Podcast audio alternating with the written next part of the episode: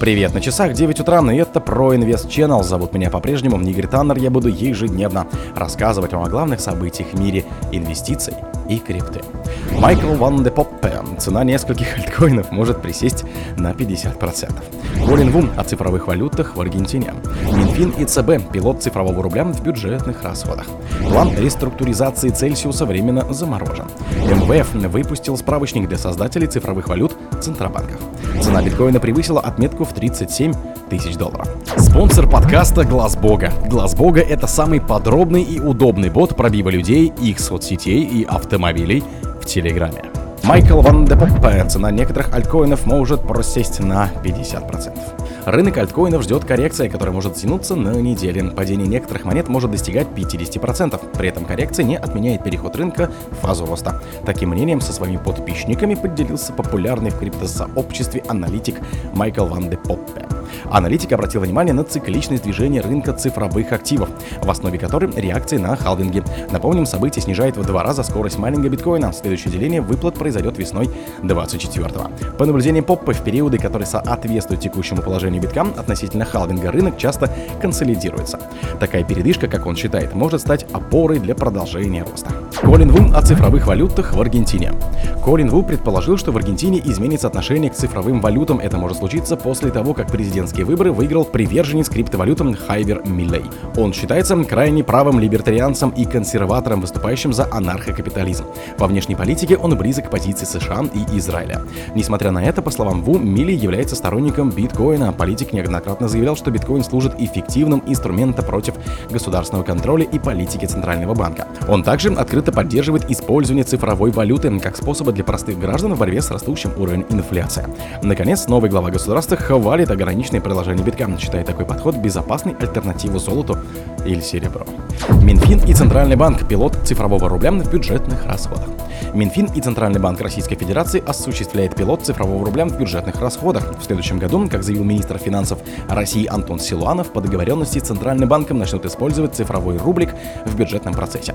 Как подчеркнул министр финансов, цифровой рублец нужен для переводов расчетов, где его применение гарантирует нулевые комиссии, но и для использования в отраслях, где нужно обеспечить целевой характер использования средства. Цифровой рубль задействует для использования в сфере социальных выплат для некоторых категорий граждан, для субсидий, направляемых на закупку оказания ряда услуг. Напомню, что через два года планируется использование цифрового рубля в массовом порядке для населения. Как заявила ранее глава ЦБ Эльвира Набиулина, тестирование цифрового рубля идет по плану. Также она подчеркнула, что зачисление пенсий, заработных плат, стипендий будет в цифровых рублях, но граждане сами должны решить, захотят ли они получать их в цифровых рублях. План реструктуризации Цельсиуса временно заморожен. По словам человека, знакомого с ситуацией, план по переименованию и запуску новой бизнес-модели предоставления криптоуслуг на основе обанкротившегося кредитора Celsius столкнулся с препятствиями. Похоже на то, что их учиняет финансовый регулятор США, комиссия по ценным бумагам и биржам США, а не же Дело в том, что между надзорным органом, комитетом кредиторов Celsius и инвестиционной организацией, которая выиграла тендер на выпуск акций нового бизнеса, застопорились переговоры. Стороны не могут прийти к пониманию. По словам источника CoinDesk, существуют определенные проблемы в разъяснении того, какими реальными активами владеет компания Celsius. Насколько я понимаю, SEC запросила дополнительную инфу для принятия решения, сказал неназванный человек. Я интерпретирую это так. Комиссия сообщает комитету, какую картину они желают видеть в различных областях бизнеса. Теперь организации должна решить, что им делать с этой информацией. МВФ выпустил справочник для создания МВФ выпустил справочник для создателей цифровых валют Центробанк. Виртуальный справочник по цифровой валюте центральных банков, который опубликовал Международный валютный фонд, призван стать основой для организации взаимодействия представителей центробанков и министерств финансовых разных стран. МВФ объясняет, что виртуальный справочник CBC направлен на сбор и обмен знаниями, уроками, эмпирическими выводами и типовыми формами, необходимыми для ответа на наиболее часто задаваемые вопросы политиков, пользователей и экспертов о государственных цифровых валютах.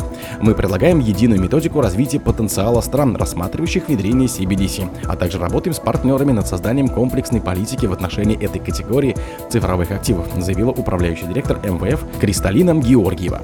По замыслу разработчиков в 2026 году справочник CBDC должен состоять из 20 глав, которые будут периодически обновляться по мере роста объема практических знаний и результатов теоретических изысканий в области применения государственных стейблкоинов и подобных активов. Цена биткоина превысила отметку в 37 тысяч долларов. В понедельник, 20 ноября, говорят данные аналитической платформы CoinMarketCap, крупнейшей в мире по рыночной капитализации криптовалюта, уверенно пересекла отметку в 37 тысяч долларов и к вечеру торгуется на уровне в 37 тысяч 300 долларов. Цифровая валюта демонстрирует устойчивый рост последние сутки, это около 2,16%, сигнализируя инвесторам о новом бычьем тренде на рынке криптовалюты. Общая рыночная капитализация биткоина, согласно CoinMarketCap, превысила 730 миллиардов долларов.